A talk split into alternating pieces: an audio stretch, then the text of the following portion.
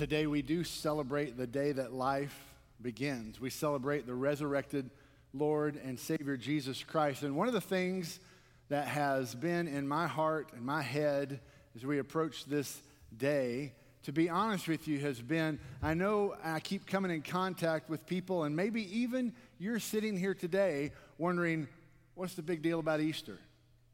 It's amazing to me how some people just just don't understand the significance of the resurrection of Jesus Christ. You see, it is the day that changed everything. Without the resurrection, nothing else really mattered that he did.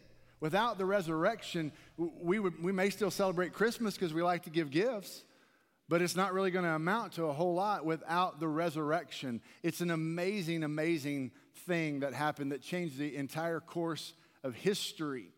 And to, fa- to think that some people just go, I, I really don't understand it, or I don't know how to figure it out, or I'm not sure if I believe that, I think goes right in line with something that we've been talking about here the last couple of weeks. Um, perhaps you haven't been with us, and that's okay. We're, we're glad you're here today. But one of the questions we've been wrestling with is okay, well, well why did Jesus come and, and die on the cross, and what really does that mean? And, and how am I trying to figure this out, and what am I doing with it? And one of the things we, we talked about is that there are, there are people who try to either figure this out on their own or there are people who try to figure this out with the help of God. And so, really, the question that we all have to wrestle with as we approach life is this Will I live life in my power or in God's power? Will I live life in my power, doing the best that I can, figuring it out on my own? And look, it even looks like this some. There are some people who say, Well, I'm a good person and, and I'm even a Christian. I'm someone who follows Christ, but then I just kind of ask God to, to bless my life or to you know, meet me on some things and help me. But really, what they're trying to do is they're trying to live life on their own power. And, and it falls short when we try to live life on our own power, no matter how good we are. Or there are the people who try to live life in God's power, realizing that quite honestly, there's nothing that we can do on our own that can impress God or get his attention or earn our salvation. There's a, there's a scripture that reminds us that once we give our life to Christ, that we are crucified with Christ, and therefore we no longer live. As a believer, I'm crucified with Christ, therefore I no longer live, but Christ lives in me. And that's the way that this works. And so, this is the power that we're talking about. It's the power that can change a life, it's the power that can change the course of history. That's why we come together today and celebrate. But I also understand that for a lot of people, it's confusing. It's one of those things you go, I don't know how to figure all this out. And to just demonstrate how difficult this is, I chose a passage in Luke chapter 24. If you have your Bible, you can open it there. If not, the words will be on the screen, or we have some Bibles in the pews in front of you if you want to follow along there. But I want us to look at Luke chapter 24. And this happens, this passage that I'm about to read, it happens on the day of the resurrection.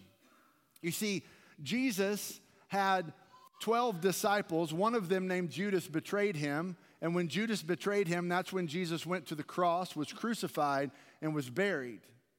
And then Jesus was resurrected, and that's what we celebrate today. But there was Jesus' 12 disciples, but there were also a group of disciples and followers of Christ that were there with him at the time as well. And I'm so thankful that Luke, if you actually look at the very first of the book of Luke, he says the reason he wrote the book was that he went around, and even though a lot of people were sharing the stories about what Christ had done, he took it upon himself to gain investigate and write down eyewitness accounts of things. So Luke has gone and collected these. It also says at the first of the book of Luke, if you're struggling with really believing that the resurrection could possibly be real, Luke said he did it at such a time when the people who were the eyewitnesses were still alive. So there were plenty of people who could have looked at what Luke had written down and said, no, no, that wasn't right. That didn't happen. That's not true. But yet, this gospel has stood the test of time and it has stood the scrutiny of not just people of that day, but people in our day who continue to try to discover if the resurrection is real. But you know what?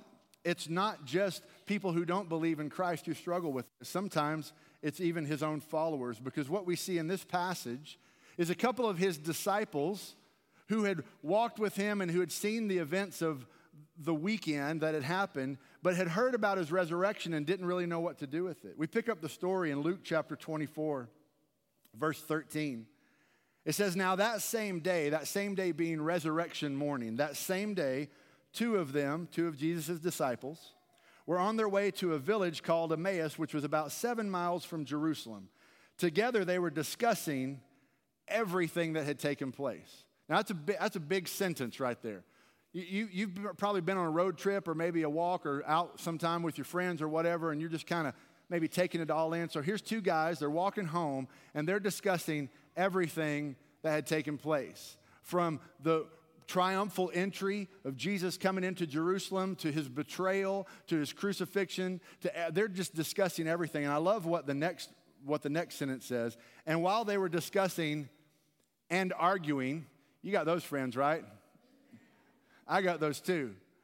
They're discussing, and it turns into a fun discussion. These two guys are arguing. These two followers of Christ are arguing about all the things that they've just seen take place over these past few days. They're having trouble putting this all together in their head. It says, while they were discussing and arguing, Jesus himself came near and began to walk along with them, but they were prevent, prevented from recognizing him. And then he, Jesus, asked them, What's this dispute that you're having with each other as you're walking? And they stopped walking and looked discouraged. They looked discouraged. Now imagine that.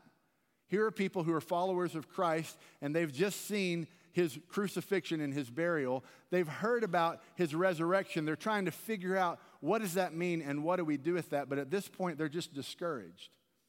And then can you imagine being this person in history? The one named Cleophas looked at Jesus and said, Are you the only person in Jerusalem that doesn't know the things that happened here in the last few days?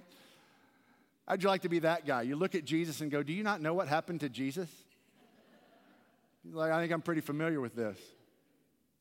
But Jesus plays along. He says, What things? He asked them. So they said to them, These things concerning Jesus of Nazareth. Now, look at this very carefully, is what I'm about to read, because here's what I'm talking about. I think that we live in a world today where there's a lot of people who are following Jesus, but if Jesus is, following our idea of Jesus as opposed to what God's word teaches us about who Jesus is. So I want you to catch this.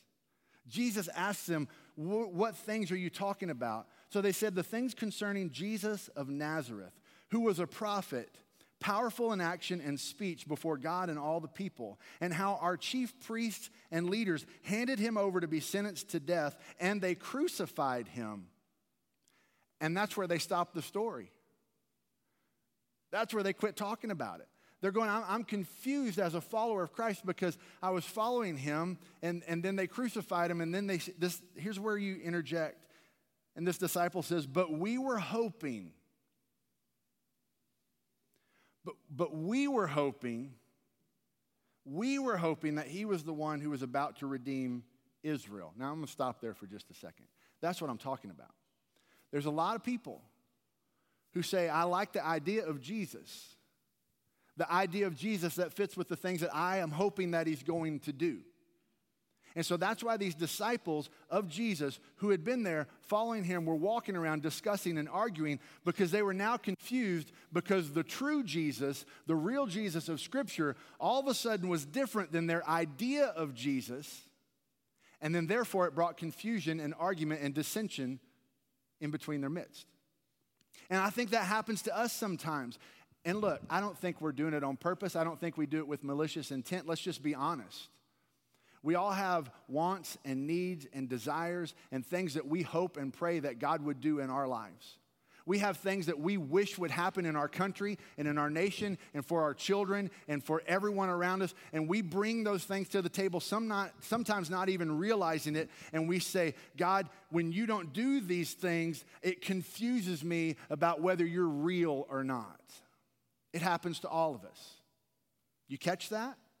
And that's what's happening with these disciples. These people who have walked with him, who have seen him do these miracles, are walking along now confused because they said, But we hoped.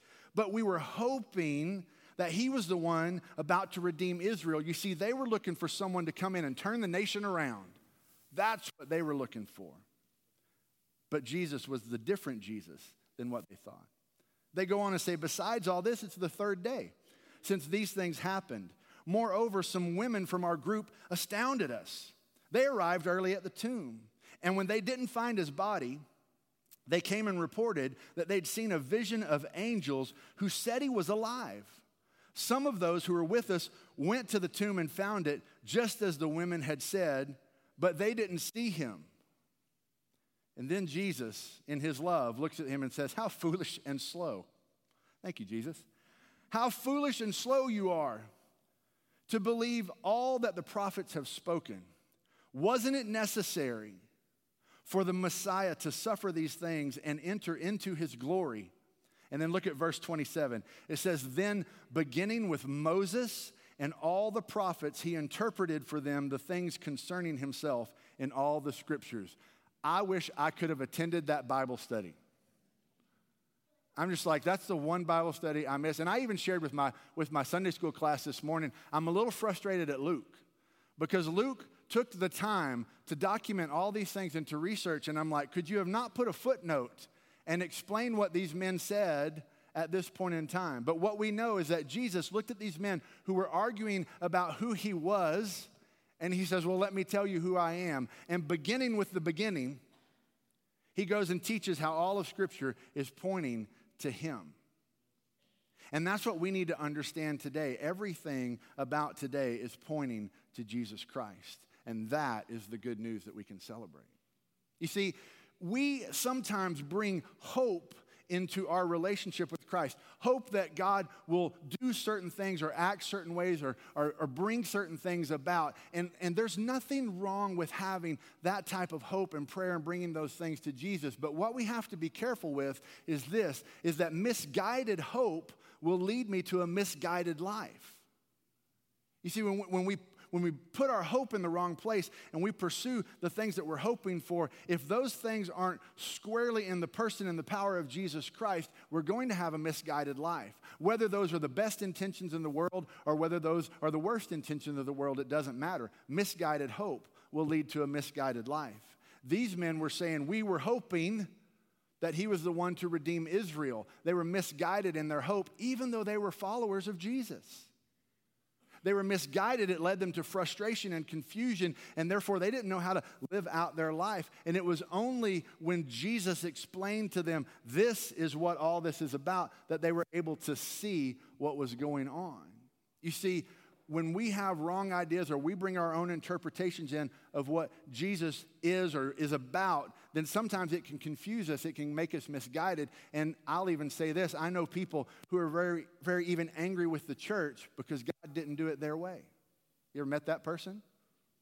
Well, I thought being a Christian was going to be like this, or I thought God would do this, or I don't understand why God let this happen in my life, or I don't understand why this had to happen. And, and at times, and I mean this from the bottom of my heart with all love and compassion, not sarcastic or hateful at all.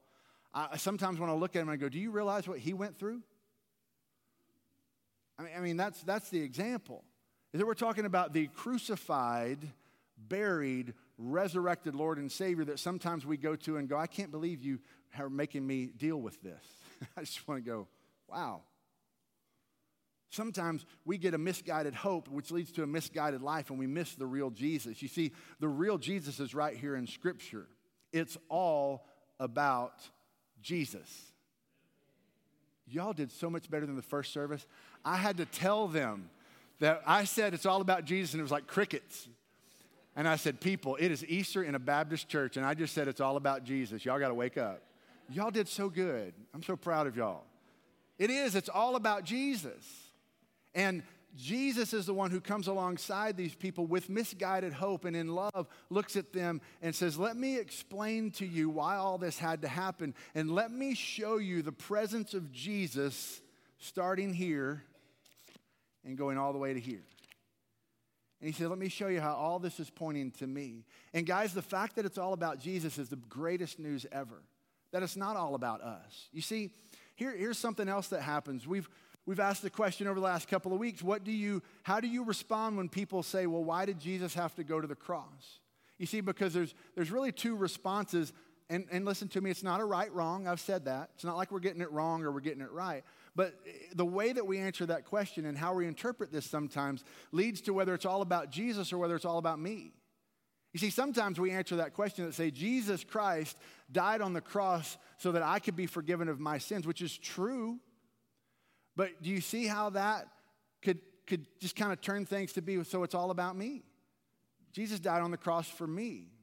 As opposed to saying, Jesus Christ died on the cross, he was buried, and he was resurrected, and in doing so, he overcame the power of sin and death. And when you just leave it at that statement and let that sink in, then that should give you the hope and the guidance that there is nothing that our God cannot do. Absolutely nothing that our God cannot do. It's not about you. It's not about what you've done good. It's not about what you've done bad. It's all about Jesus. Oh, so good this morning. That was good. All right. And that's why I said so Jesus had to take these men who were focused on their own thoughts about who Jesus was supposed to be, their own ideas about who Jesus was supposed to be. And again, these are followers of Jesus. But they were saying, We don't know what to do with this. They weren't even sure about the resurrection. Can you imagine following Jesus around for so long, seeing him raise Lazarus from the dead, seeing him turn water into wine, seeing him do miracles and, and heal the blind, and then go, Yeah, but the line is him healing himself? There's something there that they just said, No, I, am struggling with the fact that even though he said he was going to rise again, I'm not sure this is true. And so Jesus himself had to show them who he truly was. Can I just tell you something? He has to do the same for us. We have to be honest when we come to Jesus and say, God, I, I need to give myself to you. I need to understand that it's all about you. And we need to understand that in doing so, God's word will guide me to truth, okay? It's God's word that will guide me to the truth. When, when, when you look at God's word and you begin to understand the Jesus that is revealed in this book, that's the true Jesus. And when you have those moments that the, the Jesus that is revealed in this book perhaps is a little different than the Jesus that you had in your mind, let me just tell you what you need to do. You need to let the Jesus that you had in your mind go away and you need to follow the Jesus that's revealed in this book. Because the Jesus that's revealed in this book is the man who overcame the power of sin and death. And he has the power to change your heart and to change your life. And he's already changed the course of human history. And that's the God that I want to follow. You see, Jesus has the power to do it all. That's what we need to understand. Jesus has the power to do it all.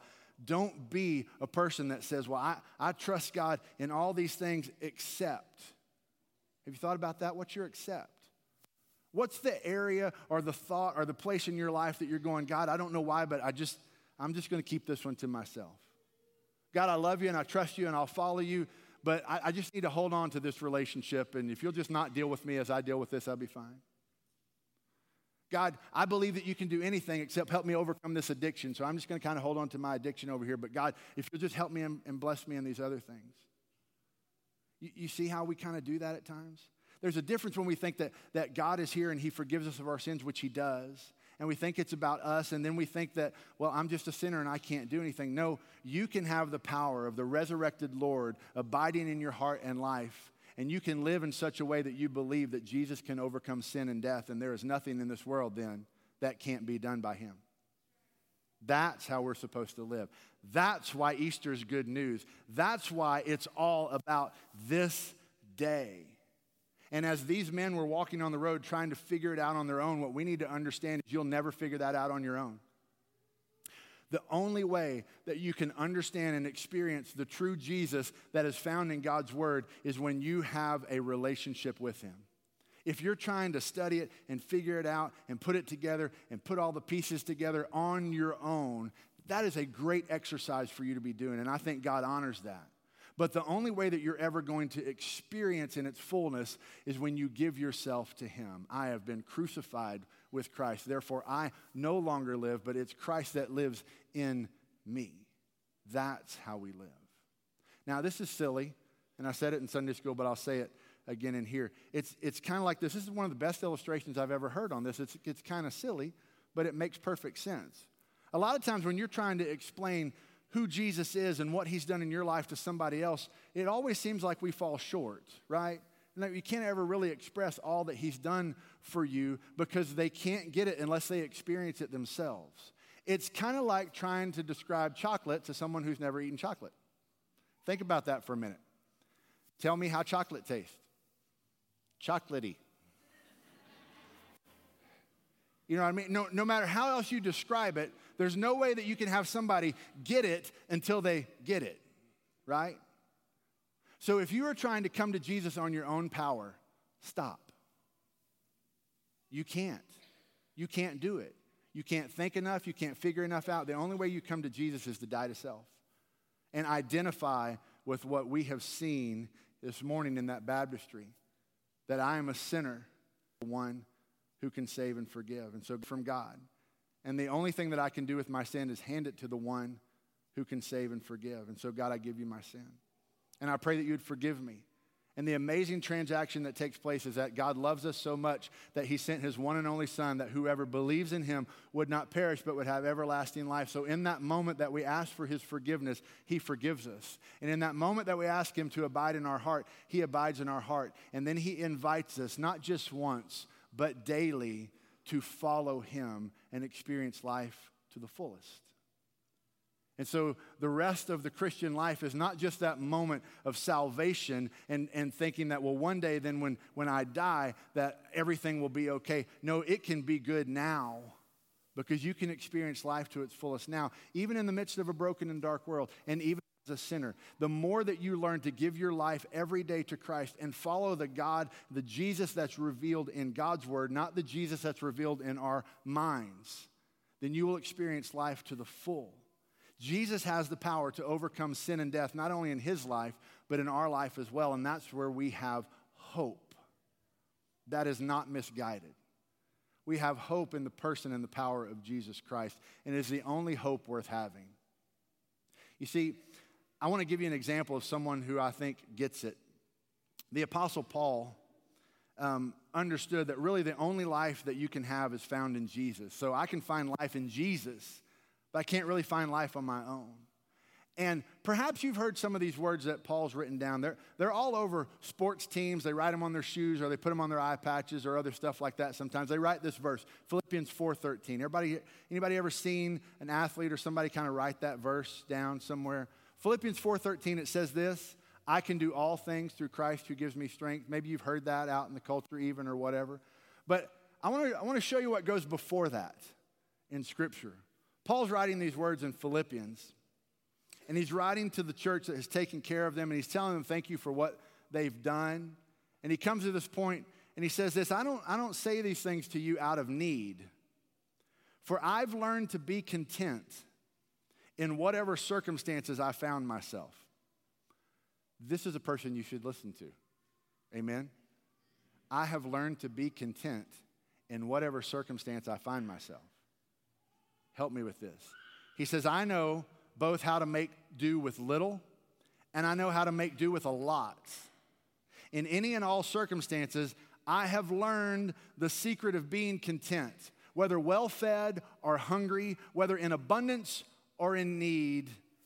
I am able to do all things through Christ who strengthens me. I'm able to do all things in Christ through Christ who strengthens me. That's the secret to life. That's the secret to contentment, to die to self, to give it to Him, to live in His power, not in our power. And the greatest thing that you can ever do is understand that Jesus died on the cross not to add to your life. Oh, I'm just doing so good on my own, and if I just had a little bit of Jesus, I would do better. No, He came to exchange it.